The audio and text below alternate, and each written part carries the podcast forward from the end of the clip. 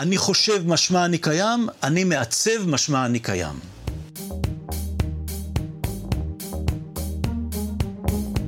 המצב הפוסט-אנושי, אקטואליה בראי העתיד, פודקאסט על טכנולוגיה, תרבות ורוח, עם דוקטור כרמל וייסמן. היי, אז השבוע אני מציינת חצי שנה לפודקאסט, את הפרק האחרון שמתפרסם בשנת 2020, וגם שדרוג משמעותי של ציוד ההקלטה שלי, כמו שמי שעוקבים אחרי הפייסבוק או האינסטגרם כבר ראו. אז לכבוד כל זה, אני מקדישה את הפרק הנוכחי לנושא של עיצוב העתיד. יש הרבה צורות לגשת לנושא כזה, ואולי הצפויות שבהן זה לדבר עם עתידנית, או לפנות למורה רוחני שידבר על יצירת מציאות. אבל אני החלטתי לפנות דווקא למהנדס. מהנדס מערכות. האורח שלנו היום הוא פרופסור יורם רייך, ראש מיזם המחקר וגם תוכנית התואר השני בהנדסת מערכות בפקולטה להנדסה של אוניברסיטת תל אביב, שהוא גם מומחה לתהליכי חדשנות, יצירתיות ועיצוב. לדעתו, עיצוב זו מיומנות יסוד אנושית, שהגיע הזמן לעורר אותה אצל כולנו. הוא כתב על זה את הספר האחרון שלו, אנחנו לא משתמשים, We are not users, שיצא השנה בהוצאת MIT. והוא יעזור לנו היום גם לשנות גישה לגבי מקומנו בעולם, וגם ללמוד כמה עקרונות מעשיים לפעול בו כמעצבים. אז יאללה, בואו נתחיל כבר. 2, 1, 0, and lift off. נדמה רגע את המסע של האנושות למכונית נוסעת. זאת מטאפורה פשוטה שהזכרנו לרגע בפרק 7, ואפשר לראות דרכה קשרים בין כמה מהפרקים עד עכשיו. בפרה-היסטוריה היינו מופסנים בבגאז' ולא הבנו שאנחנו בכלל במכונית. אבל מהרגע שהבחנו שיש מכונית, ושהמכונית נוסעת בצורה מסודרת, ונראה שיש לה כיוון מסוים, הנחנו שיש שם נהג בלתי נראה. והסקנו שכדאי שנתנהג יפה, וננסה להתחבב על הנהג ולהבין מה הוא רוצה, אחרת המכונית תאבד כיוון ונעוף החוצה. בשלב מסוים התחלנו לחשוב אפילו שכנראה יש בנו משהו קצת מיוחד, שיש לנו משהו משותף אולי עם הנהג הבלתי נראה הזה. עובדה שנבחרנו להיות בבגז של המכונית שלו, בעוד ששאר היצורים נותרו מאחור. ומכאן זה היה רק עניין של זמן עד שתצוץ במוחנו מחשבת הכפירה. היי, hey, אולי גם אנחנו יכולים לנהוג במכונית. לתפיסת העולם שהושיבו אותנו בכיסא הנהג קוראים הנאורות או ההומניזם הליברלי. וזה בא עם סיפור על ייחוד אנושי, רציונל ותבונה טהורה שיש בכל אחד מאיתנו, יכולת בחירה ורצון חופשי וזכויות טבעיות, ועם רנסאנס מדעי כמובן, כי יש לנו זכות ויכולת לדעת את העולם, או במטאפורה שלנו, להבין מהי המכונית ולאן היא נוסעת. אבל כמעט מהרגע הראשון שאחזנו בהגה, הכה בנו הספק. הרי אין לנו מושג איך לנהוג. ורגע, לאן נוסעים בכלל? אם אלה כמעט דרסנו צבי עכשיו. ואם ניסוג מהר מהר למושב האחורי ונתפלל הרבה, האם הנהג הבלתי נראה שכן ידע לנהוג וכן ידע לאן נוסעים, יחזור אלינו? אבל כל הזמן הזה הקאנט והרוסו והבייקון שבתוכנו אומרים לנו, תירגע, יש לך את זה אחי, סע, סע, יהיה בסדר. ונשארנו בכיסא. אבל האירוניה היא שגילינו כמה הם טעו לגבינו אנשי הנאורות, דווקא בזכות זה שעשינו בדיוק את מה שהם ביקשו. ניסינו לנהוג, ניסינו לחקור. ודווקא המדע, מהפילוסופיה המכניסטית של המאה ה-17, דרך דרווין וניטשה ומרקס ופרויד, המדע הוא שיצר לנו בהדרגה סדקים בסיפור הזה שאנחנו תבוניים ורציונליים.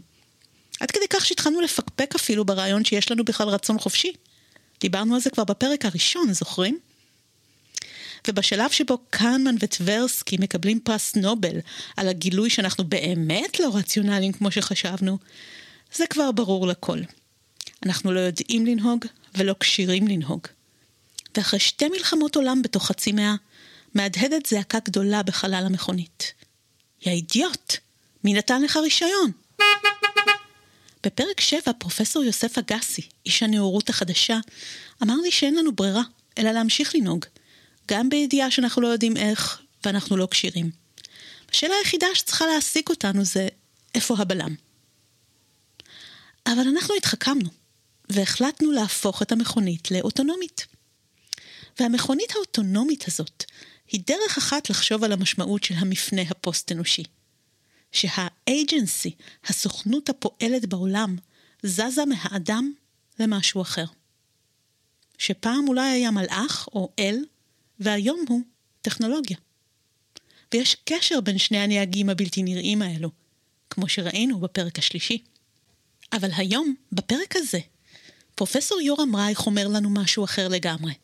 סליחה, אנחנו לא נהגים. אנחנו לא המשתמשים של הרכב הזה, או לא רק משתמשים. אנחנו אלו שהצבנו את המכונית בכלל. אנחנו מעצבים. וזו פוזיציה קריטית שנולדנו איתה, וקצת שכחנו אותה. אז בואו נזכר מה זה אומר, ונלמד יחד כמה עקרונות של זה. ובסוף נדבר ספציפית גם על עיצוב האדם והעתיד, וניקח את זה לעולמות של הפוסט-אנושי. אז למה אנחנו מתכוונים בכלל כשאנחנו אומרים עיצוב? אה, בישראל בעברית יש, אה, המילה עיצוב, אה, יש לה קונוטציה מזה הרבה שנים לעיצוב מוצר, לעיצוב החיצוני, לצורה, אבל דיזיין באנגלית זה, זה הרבה דברים מעבר לעיצוב צורה. עבורי עיצוב זה תכונה בסיסית של בני אדם. זה למעשה אחד הדברים שמפרידים באמת אותנו מחיות. למרות שגם חיות נראו כמעצבות. למעשה זה לקחת אה, ולעשות משהו שלא היה קיים בטבע לאיזושהי אה, מטרה אה, מסוימת. למשל, גלגל, גלגל אחד, אוקיי, לא עושה כלום, אבל שני גלגלים, ציר, ואז שמים על זה משהו, פתאום יש עגלה. יוצא משהו חדש שהוא מעבר לסכום אבני הבניין שלקחנו. זאת אומרת, המערכת היא, זה כבר מיוחס המשפט הזה לאריסטו, כן? שה... שלם הוא יותר מסך אה, חלקה, וזו נקודה מאוד מאוד מאוד חשובה. כל, אה, נגיד, שיטת ממשל זה, זה עיצוב, פרסומת זה עיצוב, הפודקאסט הזה זה עיצוב שלך. אה, זאת אומרת, כל מה שלא היה קיים בטבע, למעשה זה תוצר של בני אדם, ולכן הוא עוצב באיזושהי צורה. זה, אני, אני מאמין ש, שעיצוב זה יכולת שיכולה לתת לאנשים אה, אה, לצאת מהמצב שבו נמצאים, אה, נמצאים היום ולהגיע למצב יותר טוב. אם כולנו מעצבים בטבענו, ובעצם כל אדם שיוצר משהו הוא בפועל מעצב, אפשר בטעות לחשוב שזה משהו שאנחנו עושים באופן לא מודע על הדרך. אבל יורם סבור שבמציאות מורכבת אי אפשר באמת לעצב אינטואיטיבית באמצעים יומיומיים. ולכן רובנו, כולל אנשי מקצוע רבים, פשוט מעצבים רע. למעשה, אם נסתכל סביבנו, נראה בעיקר דוגמאות לכישלונות עיצוביים. יש יותר כישלונות מהצלחות בעיצוב. הרבה יותר. רוב, רוב העיצובים לא מצליחים. רוב הפטנטים שאנשים רושמים לא מגיעים לכלל מימוש. אף אחד לא לומד לעצב, לא, לא מלמדים את הדברים האלה. שוב, בשיעורים שלי, הדבר שאני אוהב לעשות זה לקחת אה, חברות שהן נתפסות אצלנו כחברות מובילות, אז נשאל נגיד, איזה, איזה חברת מכוניות נתפסת כחברה ממש איכותית? אז זה מרצדס בנץ. ויש הרבה דוגמאות של, ה, של החברה הזאת שעשתה אה, טעויות גסות. למשל, המכונית הקומפקטית הראשונה שהם אה, תכננו, זו הייתה מכונית A-Class, מכונית צרה יחסית וקטנה. איזשהו עיתונאי לקח את המכונית הזאת, למבחן בסקנדינביה שנקרא moose drive, מוס החיה הזאת עם הקרניים, שנוהגת לרוץ ככה ככל רצונה ונכנסת לכבישים ואז המכונית צריכה לעשות ככה איזשהו סיבוב מסוים בשביל להתחמק מהמוס. אז יש מסלול כזה שעם כאלה קלטון כזה, אה, והמכונית אה, נסעה והתהפכה. כשמכוניות גדרילות של מרצדס לא, לא נוהגות uh, להתהפך. הסיבה שהתהפכה, כי לא בדקו אותה ליציבות. כי לא חשבו שמכוניות מרצדס uh, יש להם בעיה כזאת, אבל הם לא הבינו שכשמקטינים את הרוחב של הגלגלים והמכונית קצת יותר גבוהה ומרכז הכל קצת יותר גדול, אז פתאום יש בעיה של יציבות. אז זה עלה להם הרבה כסף, הסיפור הזה. ובעיקר עלה להם אה, השם שלהם, הברנד, שזה הרבה כסף, שאי אפשר לכמת את זה, כי מעכשיו כבר מרצדס זה סיפור אחר. ומסתבר שהיה להם עוד כישלון, את המכונית הסמארט. זאת אומרת, הסמארט היא מכונית אה, נהדרת אה, עיצובית, באמת אה, אסתטית, והדבר הנפלא שלה, שהיא פותרת את בעיית החנייה, כי אני חונה בניצב. זה נפלא. אבל אז היה להם רעיון, הסמארט הזה דרך אגב נקרא סמארט פור 2, לשני אנשים. היה להם רעיון, בואו נעשה סמארט פור 4, ארבעה אנשים. וסמארט פור מור, SUV גדול. מה פתאום אני, אני, אני, אני מעביר אותו לאיזשהו עולם אחר שהוא בכלל לא שייך אליו? ובאמת הוא לא שייך, ואלה היו מזהמים שהתחילו ונסגרו וגרמו להפסדים בלתי רגילים. אה, עד לפני כמה שנים ההפסדים של כל הפרויקט של סמארט היה משהו כמו 4 מיליארד דולר למרצדס. עכשיו אנחנו רואים שהרבה מאוד סטארט-אפים נכשלים. ונשאלת השאלה למה, והסיבה היא לא בגלל שהטכנולוגיה שלהם אה, לא טובה, זאת אומרת, אה, הבעיה היא שהם לא עיצבו את כל תה, התהליך שלהם משלב ההמצאה ועד התהליך להגעה לשוק. זאת אומרת, גם, גם יזמים צריכים להיות קודם כל מעצבים, וזה לא לעבור דרך שטנצים כאלה כמו אה, דרך הלין סטארט-אפ או לין קנבאס וכאלה דברים. זה לא, זה לא שטנצים כאלה שאומרים תעשה ככה, תעשה ככה, תעשה ככה. כי השטנצים האלה לא מתאימים לכל דבר. אלא אני צריך להיות מסוגל לעצב את דרכי בהתאם למי שאני, בהתאם למי, לשותפים שלי, בהתאם לסביבה. זה לא אותו, אני לא אעשה אותו מהלך אם אני בהודו או בישראל. כשחושבים ש-one size fits all, שם מתחילות כל ה... או כמות אדירה של, ה... של הכישלונות. אז לעצב דבר עתידי זו לא רק מטאפורה יפה, יש לזה תהליך הנדסי, יש פה ממש עקרונות. יורם מלמד אותם בקורסים שלו למהנדסים ובמרכז ליזמות וחדשנות של אוניברסיטת תל אביב. הוא כתב עליהם בספר האחרון שלו, והיום הוא יחלוק כמה מהם איתנו. העקרונות הללו תקפים לכל סוג של פרויקט, עסק, טכנולוגיה, מסגרת פעילות, יצירה, עיצוב של עצמנו. אז גם אם הדוגמאות שאנחנו ניתן יהיו בעיקר מעולמות הטכנולוגיה או הפוליטיקה, הדברים אמורים גם לגבי משהו מופשט יותר, או אפילו העצמי, אז אתם מוזמנים לדמיין את הפרויקט שלכם וליישם את זה לעניין שלכם. אז הכלל הראשון של עיצוב מתחיל כמו מתכון במרוקאית, לפי הבדיחה. קודם כל, תרגעו. או במילים אחרות, דעו את פרדוקס העיצוב. יש מושג שנקרא פרדוקס העיצוב, שמה שהדבר הזה אומר לנו, שבהתחלה למעשה אנחנו יודעים קצת מאוד על הבעיה שאנחנו רוצים לפתח. וההתחלה זה השלב למעשה הכי חשוב בתהליך שלנו, כי בו אנחנו מקבלים את ההחלטות uh, הכי חשובות. הפרדוקס הוא שאנחנו מקבלים את ההחלטות הכי חשובות בזמן שאנחנו יודעים הכי פחות. אי אפשר uh, להימנע מהעובדה שאנחנו נטעה, נלמד דברים חדשים בהמשך, כל הזמן קורה, ונבין פתאום שמה שעשינו בהתחלה לא טוב ונצטרך לתקן. אז קודם כל, ברגע שמקבלים את זה, אז אפשר קצת להירגע, כי זה, זה טיבו של עולם. אז איך מתמודדים עם אי-הוודאות הנתונה הזו? הרבה אנשים נוטים לפעול בקיצוניות. או שהם מחכים עד שהם יגיעו למושלמות, ואז הם מתקבעים על מה שהם עיצבו לנצח, לא משנה מה, או שהם מרימים ידיים ופשוט זורמים. נותנים למציאות שעשויה מעיצובים של אחרים לסחוף אותם, ומוותרים על עיצוב משלהם, כי זה מייאש אותם לעצב בתנאים משתנים. הם אומרים, אי אפשר. ההמלצה של יורם היא איפשהו באמצע. אפשר לעצב עם מרכיב של גמישות שיאפשר תגובה לשינויים. אפשר לעצב אה, מערכות בצורה יותר אה, אה, אדפטבילית. כלומר, אם אני מסתכל על מערכת ואני חושב, החלק הזה של המערכת הוא כזה שהוא, אני, אני צופה שהטכנולוגיה שלו נגיד תשתנה. אני צופה שתהיינה דרישות יותר אה, אה, מחמירות או יותר אה, רבות מהחלק הזה, והוא הולך להשתנות הרבה, אז אני אעשה אותו מודולרי. שאר הדברים אני לא צריך לעשות מודולרי. ואז, ברגע שהעתיד, נגיד, ישתנה, אז אני אה, אוכל לשנות את זה בקלות. הבנה שהעולם משתנה כל הזמן, אנחנו משנים כל הזמן, לא להימנע מזה, אלא לבנות את המערכות כך שנדע להתמודד עם זה בבוא. אה, בבוא הזמן. אני רוצה להתעכב כאן רגע, כי אני יודעת שהרבה אנשים לא רואים את עצמם כיזמים, ולכן אולי הם גם מסתייגים מעמדת המעצב או המעצבת. אני מכירה אפילו אנשים שעושים אידיאולוגיה מהזרימה עם מציאות שהוצבה בידי אחרים. אז למה בעצם כל כך חשוב שנעצב לעצמנו? מה רע בלהשתמש בעיצובים של אחרים אם הם עיצובים טובים, כן?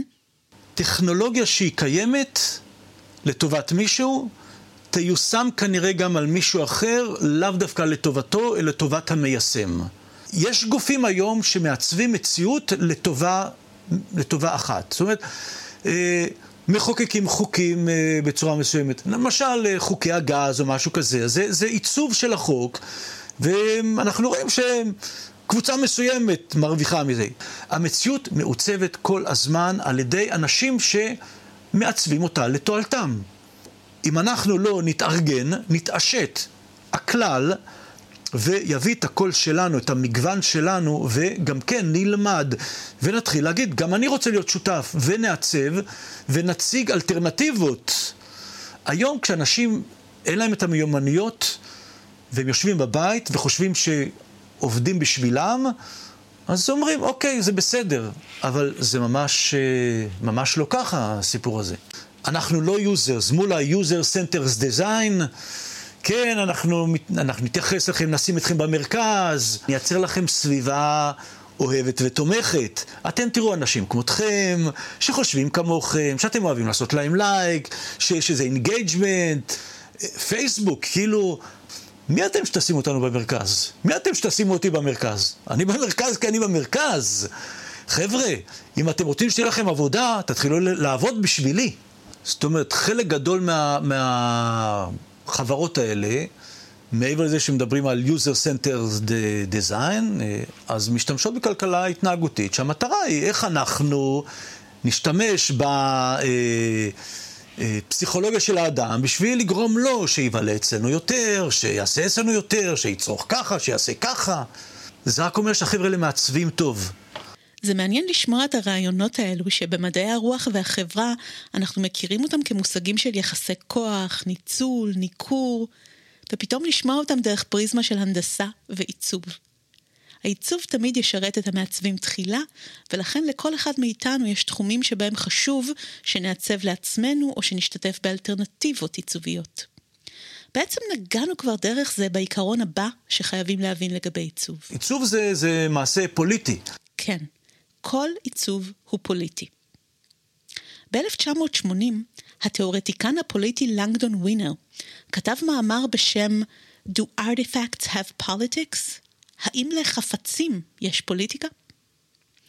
בזמנו, טכנולוגיה נתפסה כניטרלית. היא טובה בידי אדם טוב ורעה בידי אדם רע. לה עצמה אין שום אמירה הרי. בחוגים מסוימים תופסים את זה ככה עד היום. אבל המאמר המשפיע של ווינר טען שאופן הארגון, כלומר העיצוב של חפץ מסוים, תמים ככל שיהיה, הוא בעל משמעות פוליטית.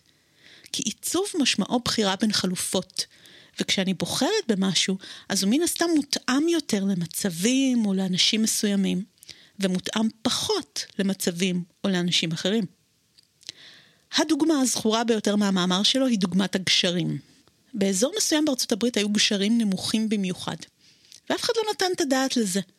אנחנו נוטים לראות טכנולוגיה הנדסית שכזאת כמו כוח טבע.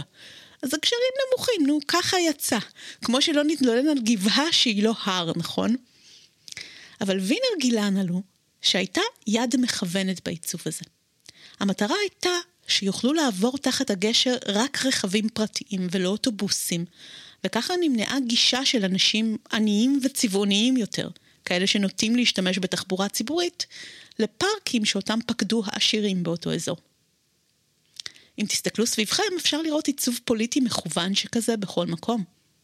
מכירים את הספסלים הציבוריים האלו עם השולחן החמוד הקטן הזה באמצע? נורא מעודד פיקניק בשדרה, וממש לא מאפשר להומלסים לישון על הספסל הזה, נכון? אותו דבר בתוכנה שמיישמת את אותו עיצוב שהוא engaging לרמת התמכרות שיורם דיבר עליו, ושאותו ניתן לראות גם בסרט התיעודי המדובר, ה-social dilemma, מסכי עשן בנטפליקס. אבל לא תמיד יש לעיצוב סיפור כזה דרמטי שיש בו כוונת מכוון. גם בלי כוונה, צריך לשים לב שאף עיצוב הוא לא תמים. כל סוג של כיסא מייצג רעיון אחר על מהי ישיבה נכונה. למשל. ואנחנו רוצים להתחיל להיות ערים לזה כשאנחנו מעצבים משהו. ואם אנחנו רוצים שיצליח לנו, יורם חושב שהסוד הוא מגוון, diversity. אם, נב, אם נרחיב ונביא יותר אה, מגוון של דעות, כנראה שהטכנולוגיה שלנו תהיה יותר טובה. יש ספר אה, נהדר שנקרא אה, Design Justice, ומי שכתב אותו טרנסג'נדרית, והיא מתארת מה קורה לה בשדה תעופה בארצות הברית כשהיא מגיעה לבדיקה. וכשהיא עוברת, אז לא ברור מה היא, היא, היא גבר או אישה. עכשיו, בהתאם למה שהמכונה מחליטה, אז יבוא אה, נגיד שוטר ויבדוק אותה, כי לא ברור אם מה שיש לה זה אה, אולי איזשהו חומר נפץ או משהו כזה. ובתוך הטכנולוגיה הוכנס שטאנץ, וזה משפיע דרמטית על החיים שלה. ואז מתחיל תהליך שהבודקים שם לא יודעים מי לבדוק אותה. איש, אישה, וכולם מסתכלים איך היא מרגישה בסיטואציה הזאת, והיא מתארת את זה. אתה קולט לגמרי את המשמעות שאנחנו מאוד מאוד רחוקים מלהבין, מלקבל, מלהכיל, ולעצב את המציאות ככה שהיא באמת אה, תאפשר לכל אחד באשר הוא אה, להיות, לחיות כמו ש... נגיד, אני ואת, אה, הכל מתייחסים הכל במאוד טבעיות. האנשים האלה לא חיים בטבעיות לגמרי.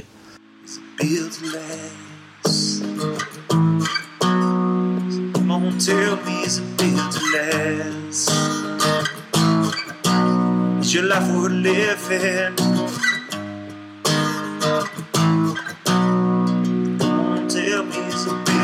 Last? So there one thing I really want to tell you is to take your time in the grand design in the grand design.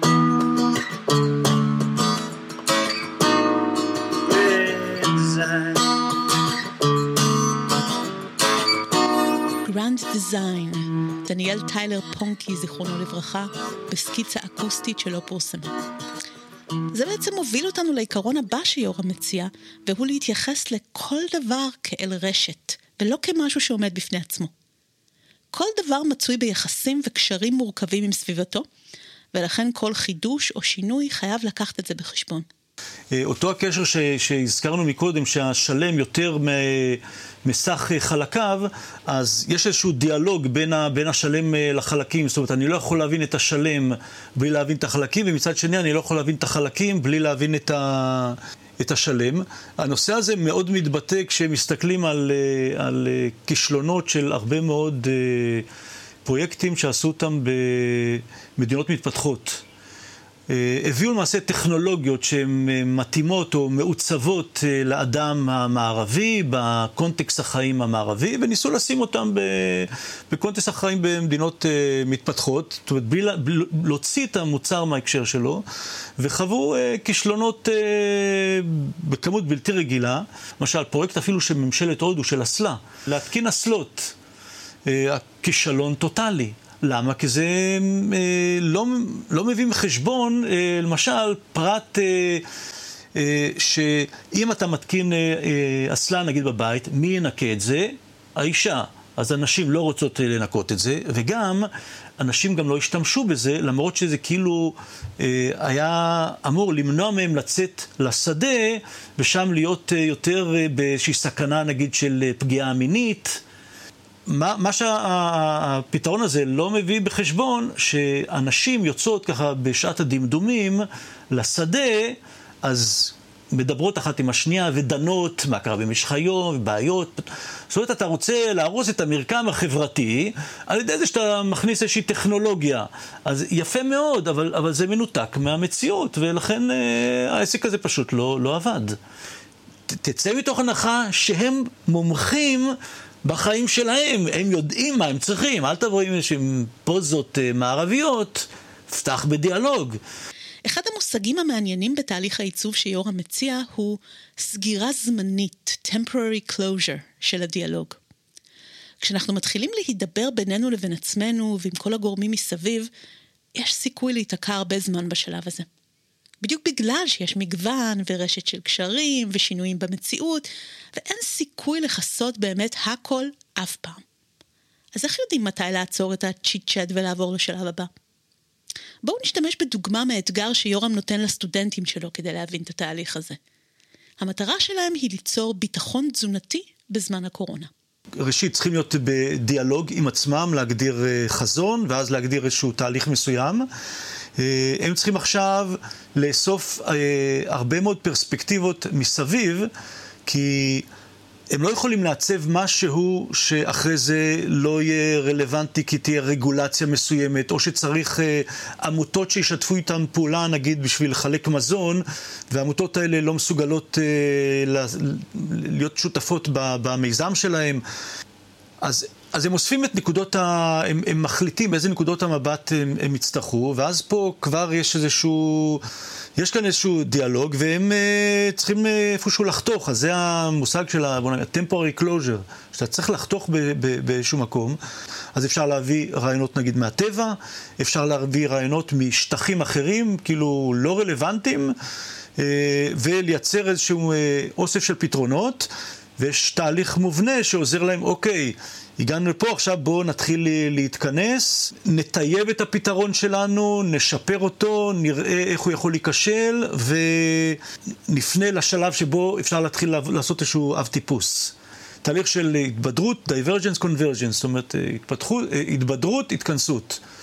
אה, וזה כל פעם אה, תהליך של דיאלוג, וכל פעם לא רק זה, אלא, אלא, אלא דיאלוג עם העבר גם. כי הנחתי הנחות בעבר לגבי המציאות, כשאני מתקדם אני לומד יותר, אני צריך לבדוק את עצמי אם ההנחות שהנחתי, כדי להצליח להתקדם, הן עדיין תקפות. אם לא, אני צריך uh, לעדכן. יש שלב שצריך לעשות אותו לאורך כל הדרך, בקרה. על כל צעד מומלץ לעשות רפלקציה, להבין מה קרה שם, מה לשיפור, מה לשימור. הבקרה מובנית בתוך תהליך העבודה. כל העבודה למעשה לעשות אותה בשתי רמות, שזה קשה, אבל זה, זה היכולת שלה, של המומחה. אתה עובד, ובסוף השבוע אתה שואל את עצמך אה, איך תפקדנו. זה גם, דרך אגב, עובד היום בכל מיני תהליכי פיתוח אג'ילים, רפלקציה. כשזה מובנה בתוך תהליך העבודה, זה, זה גם זה היכולת כל הזמן להשתפר ולהתמודד עם, עם מציאות שהיא משתנה ו... וזה לא עושים, אה, זה לא עושים הקורונה. לא לומדים את הנתונים ולא אומרים, אוקיי, מה לא עשינו טוב ו, ו, ומשתפרים. לא רואים שיש משהו כזה.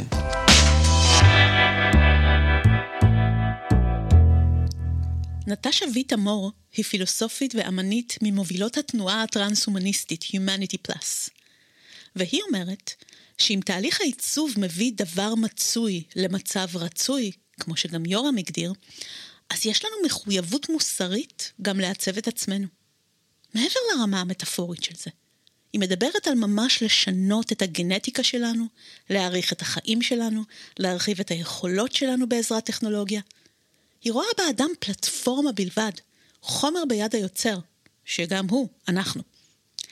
והיא מבקשת שנעצב את האדם לכדי על-אדם, או סייבורג. אז למה לא בעצם?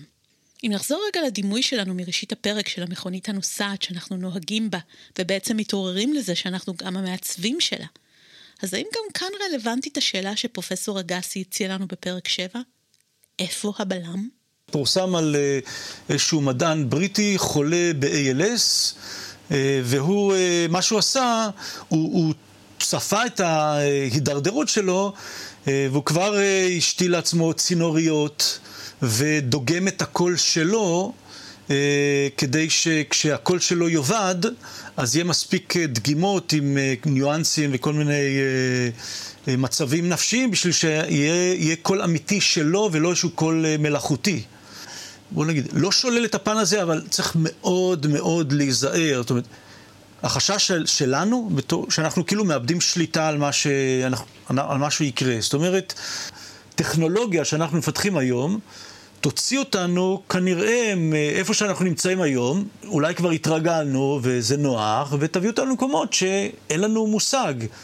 יותר טוב, אבל אולי יותר רע. אז אנחנו אה, לא, לא, בוא נגיד, אנחנו לא אוהבים סיכונים יותר מדי. עכשיו, פה, פה יכול להיות שהסיכון גדול מדי, לא רק לי עצמי, כמו שאמרנו מקודם, אני, אני אשנה את עצמי, אלא גם לסביבה, לאנושות אולי. מה שכנראה צריך לעשות, יותר לעסוק בנושא הזה, אוקיי? אני לא מתיימר שתהיה לי, וזה, וזה אני רוצה להיות נאמן ל, ל, כאילו ל, ל, לרעיונות בספר, אני לא מתיימר שיהיה לי את כל, ה, שיהיה לי את כל הילד, צריכים, צריכים אה, פילוסופים, צריכים אה, אנשי תרבות ש, שידברו על הדבר הזה ובאמת יבינו אה, יותר כקולקטיב מה המשמעות של הדבר הזה ונראה אז מה, מה לעשות. הספר של יורם מסתיים בהצעה מעניינת. להתייחס למילה עתיד future כפועל בלשון רבים. עתיד זה משהו שעושים אותו יחד. כלומר, להבין ששום דבר הוא לא דטרמיניסטי. הדרך הזאת לא סלולה, וכולנו סוללים אותה יחד בכל יום. למעשה הספר כולו מבקש לעורר בנו שינוי ממודעות של משתמשים שמחכים לגזר דין משמיים או מהטבע או מבעלי הכוח, למעצבים שלוקחים את גורלם בידיהם ועובדים יחד. לא מסתנוורים מההבטחות לשים אותנו במרכז, אלא תופסים את מקומנו בתהליך העיצוב. אם, אם נשב ולא נעשה שום דבר, כנראה שהמציאות uh, תתקדם, כן? נהיה בסגר, המציאות תתקדם. אבל לנו יש יכולת לשנות את, ה, את המציאות, זאת אומרת, אה, לשפר אותה. ואנחנו עושים את זה, עושים את זה כל הזמן. ואנחנו גם יכולים לשנות אותה לכיוונים אחרים. ואז נשאלת השאלה, לאיזה כיוון אנחנו הולכים. אז קודם כל כבר יש, אה, זה כבר לא עתיד אחד, אלא יש הרבה אפשרויות. ועכשיו, לאיזה כיוון הולכים, פה כבר מתחילה השאלה, בוא נגיד, חברתית. אני, אני לא חושב שהפתרון לאנושות יהיה דווקא בעוד ועוד ועוד, אלא אני חושב דווקא הפתרון יהיה ב scale down. לא צמיחה וצמיחה וצמיחה זה בלתי אפשרי, אלא אה, להסתפקות קצת בפחות. ובוא נגיד, התקופה היום מראה לנו שאפשר לעצב מציאות קצת אחרת. זאת אומרת, לא היינו מוכנים לשום, שאף אחד יגיד לנו כלום לפני כמה חודשים, ובום, פתאום אנחנו יושבים בבית, לא טסים לחוץ לארץ. הייתה תקופה בסגרים שפתאום ראינו שאפשר אחרת, אבל אצלנו במדינה המצב הוא כזה שהאסטרטגיה היא הפרד ומשול. מייצרים מצב שאין מצב שיהיה חזון ואין מצב שיהיה דיאלוג לייצר חזון, וזה ה... זאת הבעיה המרכזית. אז כל אחד מעצב לעצמו, ואז יש מגזר אחד שאומר, לא יעלה על הדעת שזה יהיה ככה, ומגזר אחר שהוא לא מאורגן בצורה כל כך, אה, אה, בוא נגיד, קוהרנטית, אז לא מסוגל לארגן את עצמו ביחד ולטעון את הטענות שלו. אני חושב שכל אחד צריך לקחת את, ה... את העתיד שלו בידיים שלו. האפשרות הזאת אה, נהפכת ליותר אה, משמעותית אם אנחנו ניזכר שכשהיינו בגן היינו מאוד יצירתיים. בנינו ארמונות בחול, יצרנו מציאויות ושיחקנו משחקי תפקידים ולא הייתה לנו שום בעיה.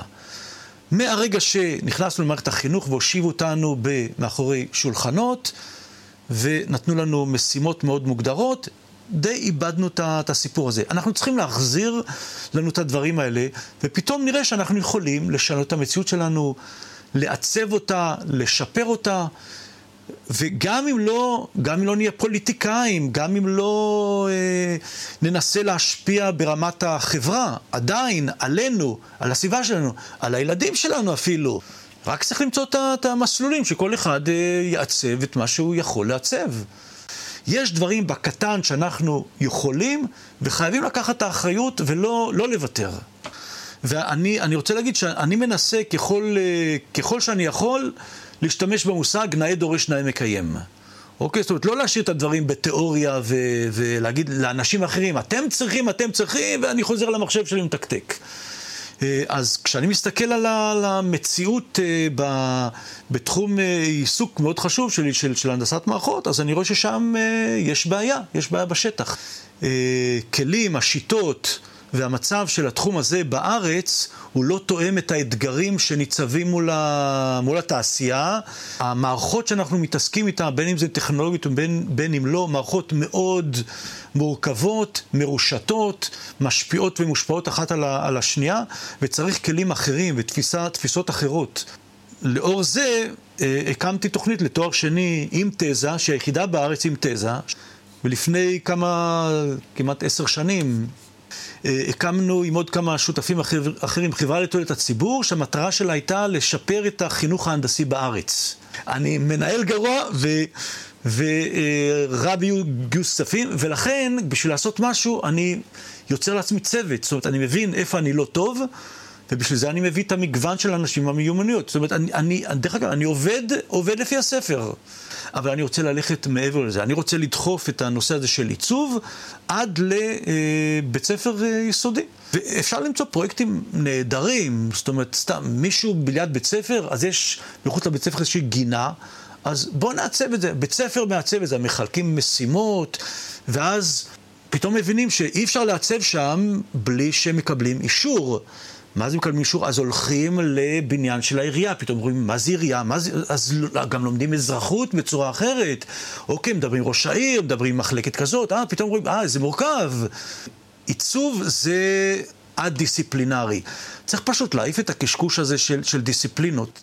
זה מיומנות בסיסית, לומדים עברית, לומדים עיצוב. מה שאני למדתי מהשיחה הזאת היא שעיצוב זאת מודעות ששמה אותי במקום של יוזמה בחיי. אפשר להפגין ולדרוש גם מתודעה של צרכן. והרי המדיה הדיגיטלית טשטשה לכאורה את הגבול בין צרכן ליצרן, אבל כשאנחנו יוצרים תכנים ברשת, אנחנו בעצם יוצרים אותם למען ובתוך המסגרות שכבר עוצבו על ידי אחרים. והמחקר לימד אותנו שלפעמים אנחנו משפיעים על העיצוב, דווקא דרך שימוש. שימוש אחר ממה שהתכוונו המעצבים, פרשנות שונה מכוונת המשורר. אלו דרכים לביית ולשנות את המקור לפעמים. אפשר לראות את זה אפילו על פלטפורמה כמו טוויטר, שנועדה במקור להיות פיד עדכון פשוט באמצעות אס.אם.אס, בלי שום מאפייני שיחה. אבל ברגע שהמשתמשים ישתמשו בה אחרת כדי לנסות לדבר ולייצר קהילות, טוויטר התאימה את התוכנה לסימנים ולסמלים שהמשתמשים יצרו באופן לא רשמי. וככה למשל בא לעולם ההאשטג, שהפך להצלחה מטורפת, שהרבה פלטפורמות אחרות חיקו. המקור שלו במנהג שהציע משתמש. ולכן לעצב לעצמי זו פחות הפרקטיקה בעיניי, ויותר סוג של מודעות, יוזמה ומעורבות, שיורם רואה בה זכות טבעית שלנו למעשה. בעולם של הרשת, מי שלקחו על עצמם לעצב מציאות אלטרנטיבית, זה קהילות הקוד הפתוח והתוכן החופשי. ובפרק הבא והראשון לשנת 2021 נדבר עליהם מזווית שונה לחלוטין. עד אז, אל תאכלו שנה טובה. אל תקוו ש-2021 תהיה טובה מקודמתה. תחשבו איך לעצב אותה עבורכם, כדי שזה באמת יהיה ככה. ובואו לבקר אותנו בפייסבוק או באינסטגרם ונפתח דיאלוג על זה. להתראות.